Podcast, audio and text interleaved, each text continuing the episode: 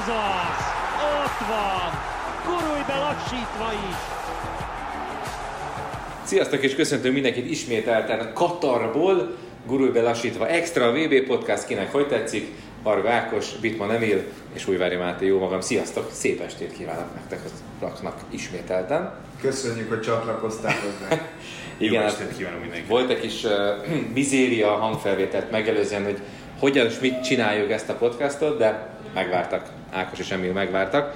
Ákos, csapjunk is bele a lecsóba, hiszen te csaptál ma bele a nap elején egy gól nélküli döntetlennel nyitottad a Bele. napot. Horvátország, Marokkó, mik az élmények, tapasztalások? Kérlek szépen az első, amivel Emillel együtt mentünk, mert ők nekik bejelentkezéseik, Ah, riportjaik voltak onnan a stadiontól, ez a legtávolabbi helyszín Alkhornak hívják, ez nagyjából a klasszikus, tra- tradicionális Katart idézi, kockaházak a sivatagban, kicsi fehérek, tök egyformák, akár egy Star Wars filmbe is elférne a dolog.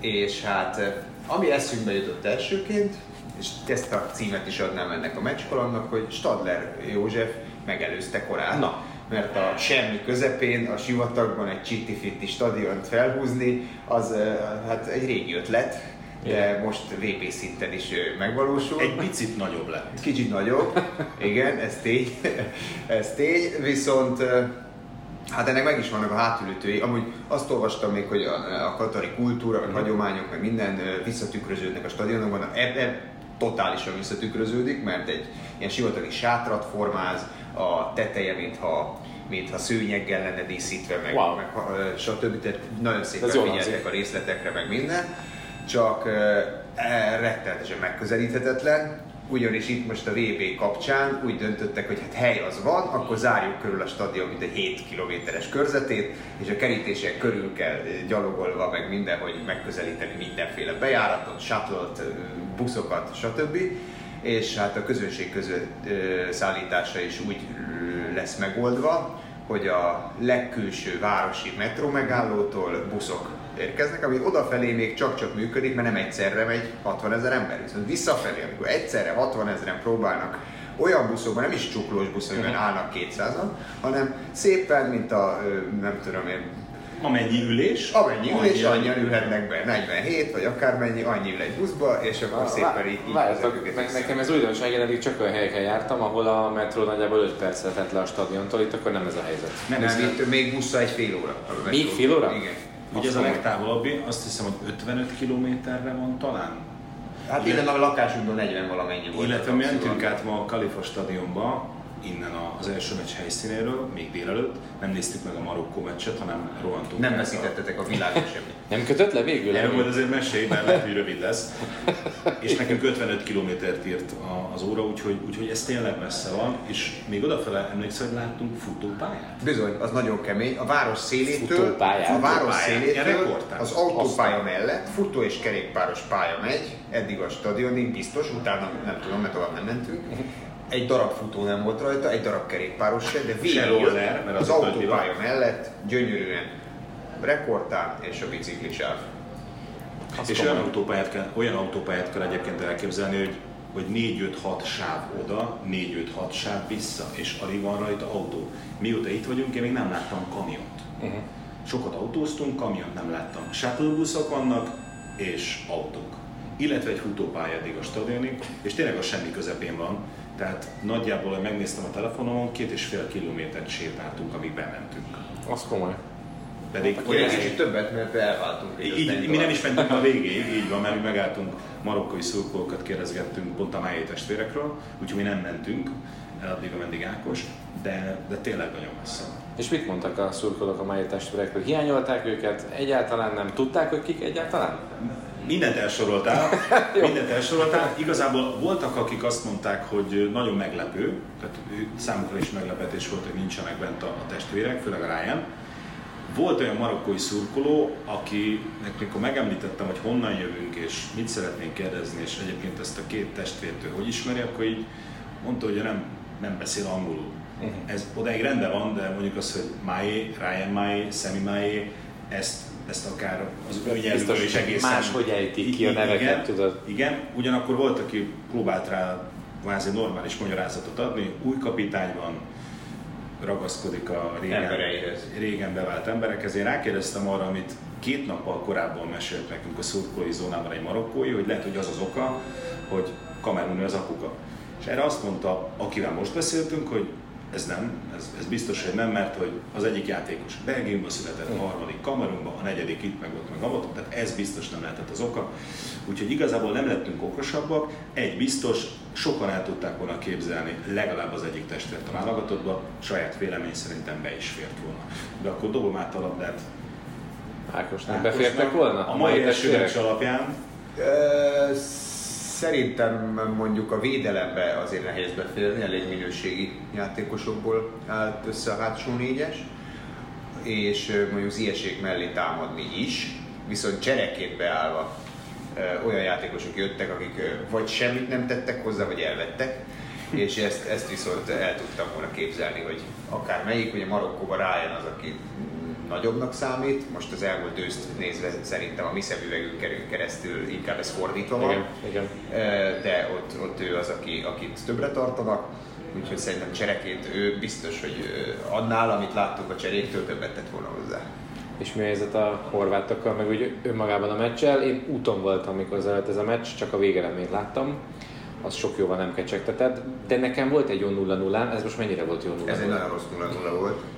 Ez egy nagyon rossz 0-0 volt, langyos tempó volt, nem ö, történt igazából semmi, rengeteg hiba. Szerintem, ha valaki végig statisztikázná, előre passzból egymás után három jót nem hozott a mérkőzés, oldalra meg hátra passzból azért sokat.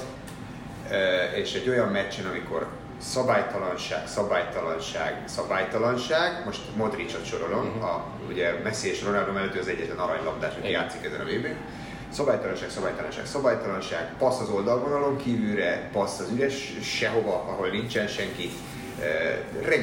Önmagát meghazudtolva fel se lehetett ismerni, hogy ő játszik.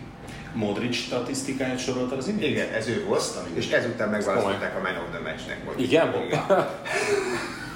Azt is nem tudom, hogy tisztelet jele, vagy akkor a többiek még ennél is rosszabbul teljesítettek. Nem, azt gondolom, hogy például a marokkói kapusnak volt egy nagy védése, meg nagyon sok kis, vagy nem sok, de néhány fontos közbeavatkozása a meccsen amúgy összességében, és a marokkói szurkolók azok viszont extrák voltak. A bulival, meg a mm, felkészüléssel, meg, meg már az autókban is, zászlókkal, meg Többen voltak? Mert mi azt tapasztaltuk, amikor... Hát olyan ö, 30 ezer, 2000 volt az arány. Akkor többen köszönjük. Igen. Jó, hát ez sok jóval így akkor valóban nem kecsegtetett ez a mérkőzés. Túlélted, mondjuk így. Mind a két csapat szerzett egy pontot, aztán majd a folytatás akkor dönt az ő sorsukról. Ja, ha megyünk tovább kronológiai sorrendben, akkor jött, jött a Németország-Japán meccs, Emilti szintén jöttetek oda át, ugye ahogy említetted, van, ott is volt bejelentkezésetek a meccs előtt? Valami Igen. kis interjú? Így Vagy? van, a német, német-japán meccs előtt a japánokról kérdezgettek a budapesti stúdióból. Érdekes volt látni egyébként azt, hogy, hogy mennyire fegyelmezettek. Nyilván ez nem újdonság.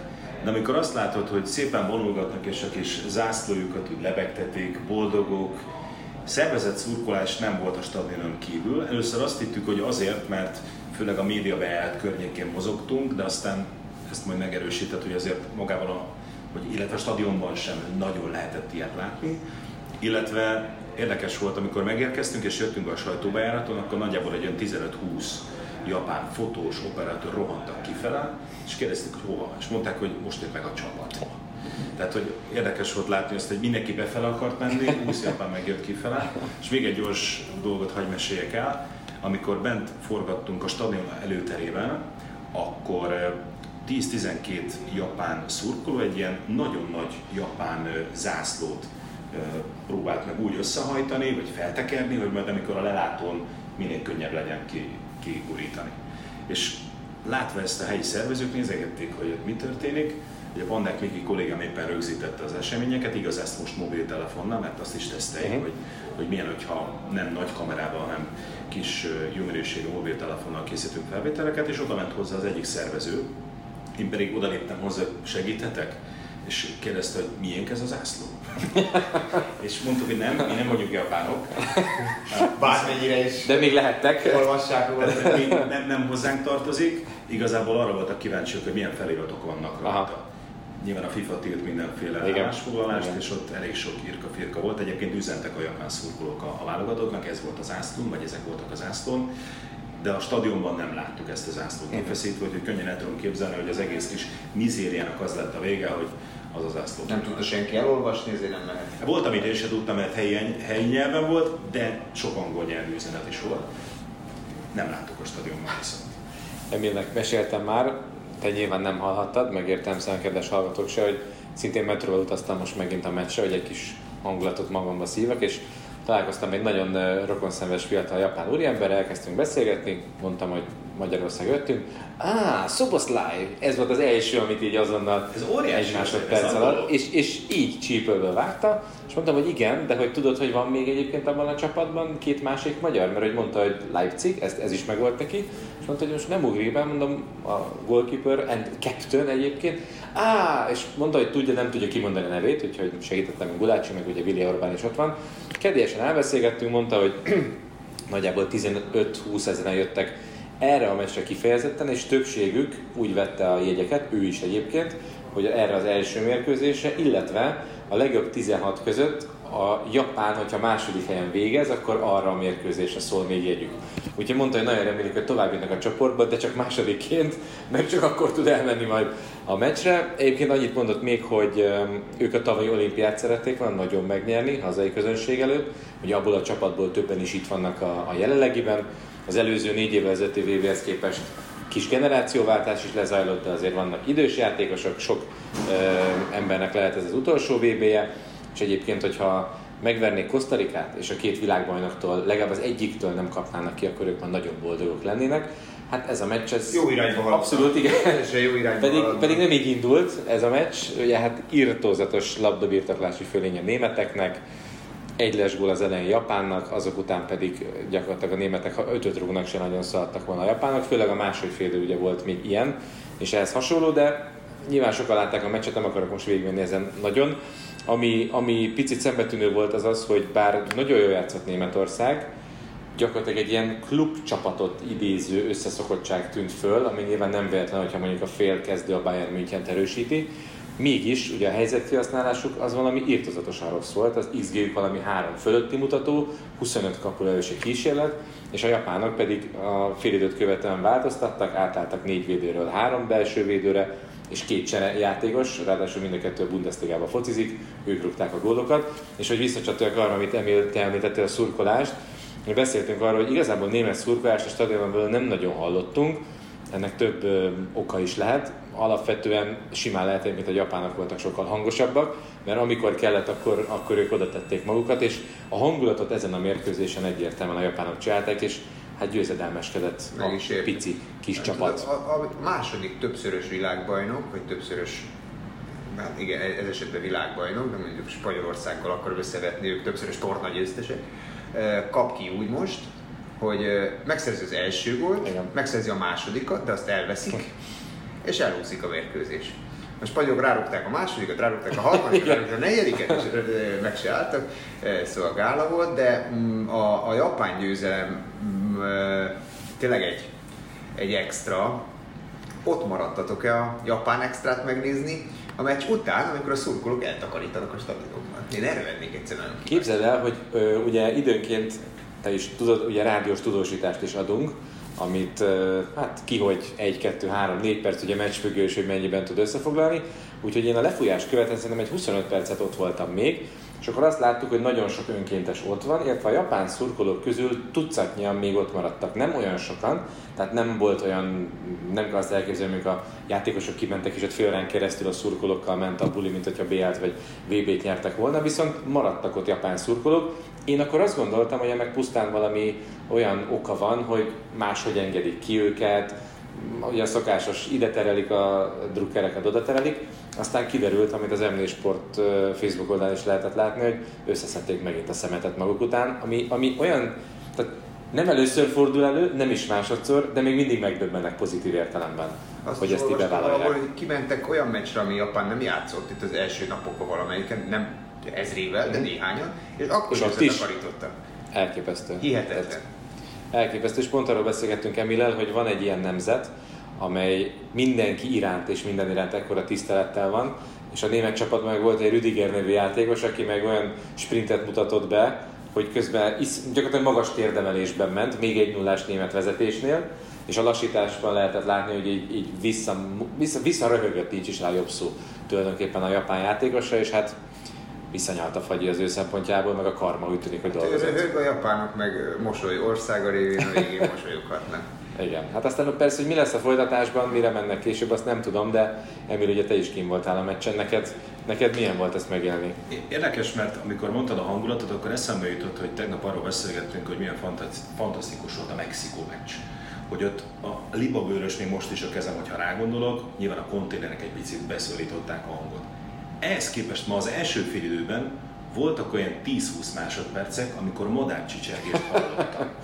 Ugye mi viszonylag fent ültünk, és ott a tetőszerkezeten vannak, vannak madarak, de ez még nem azt jelenti, hogy őket hallani kell.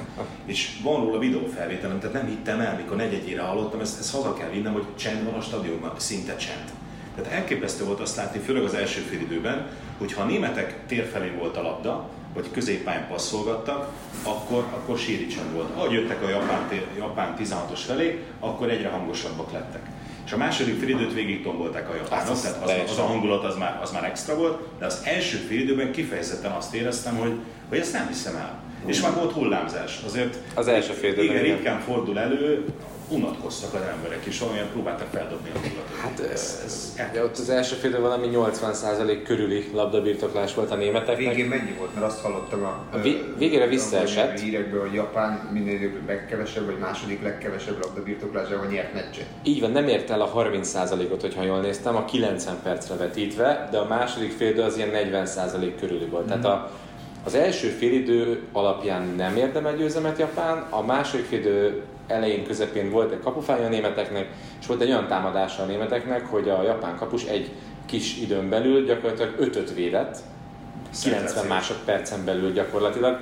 Gnabry háromszor gólt lehetett volna, vagy lőhetett volna és feje lehetett volna, nem jött össze, és azzal átfordultak. Tehát ott olyan lelki erő volt a japánokban, és egy olyan fordulat a meccsben, ami után lehetett érezni, hogy tényleg jönnek előre, jönnek előre, és ők nem fognak kikapni. Abba biztos lehetett az ember onnantól kezdve.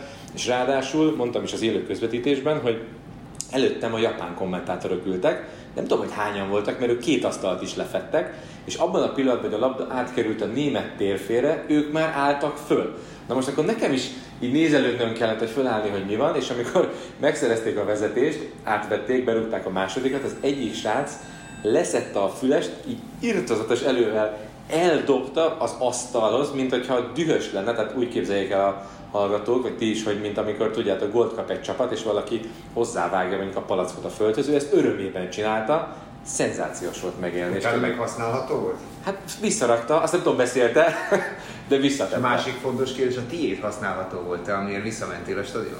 Hát megvolt, igen, de sajnos elkövettem egy hibát, hogy két nap ezelőtt ott hagytam a fülest, amit ugye mi viszünk magunkkal, hordozunk, viszünk, viszont nagyon rendesek voltak az ottaniak, mert hogy nem csak megtartották, hanem mondták, hogy állításuk szerint, aztán persze nem tudom mi az igazság, hogy ők vártak rám a múltkor, egészen vártak órákon keresztül, mert hogy mindenki elvitte a saját fülesét, vagy aki nem, arról tudtak, hogy az ott, tudták, hogy ott hagyja, és 11-ig vártak állítólag, amit nehezen tudok elképzelni, mert az is egy itteni idő szerint négyes meccs volt, ugye a hat körül vége, bár ott az angol irán meccs volt, tehát fél hétkor volt inkább vége, állítások szerint 11-ig vártak rám, és miután nem jöttem, akkor úgy látták, hogy valószínűleg nem fogok már jönni, de meg volt a füles, úgyhogy ezért is tudtam beszélni. Ha előre tekintünk, csak egy napot, milyen nap van ma? Szerda? Igen, kezdünk időzavarba. Kicsit össze, összekeverednek itt a dolgok. Csütörtök. Az már itt kispétek, Az- mert itt már péntek a szombat. Tehát Szerda után igen. csütörtökön az tuti. Ákos, te milyen meccset közvetítesz? Én megint a legelsőre megyek, az pedig az pedig Svájc, és ö, Összefolynak a. Kamerun mérkőzése. Svájc, Kamerun. Na, Svájc és Kamerun mérkőzése.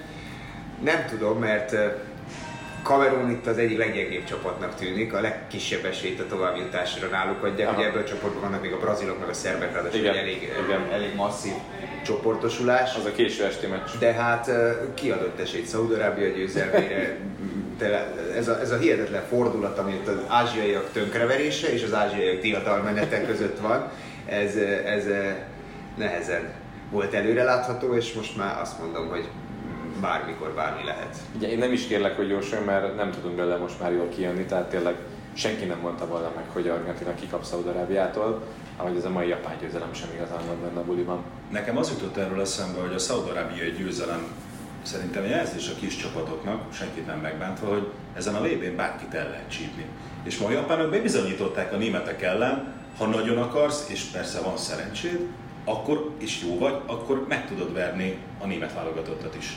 Úgyhogy ilyen szempontból holnap játszanak ugye a portugálok, a brazilok, Uruguay, szóval lehet, hogy lesz újabb meglepetés, nem tudom. Én holnap nem közvetítek, én Tótatit kísérem majd ki a Portugália-Gána meccsen, mert ugye a folytatásban csinálok majd Portugália-től a Gána mérkőzéseket is, úgyhogy én ott obszerverként, megfigyelőként leszek majd jelen.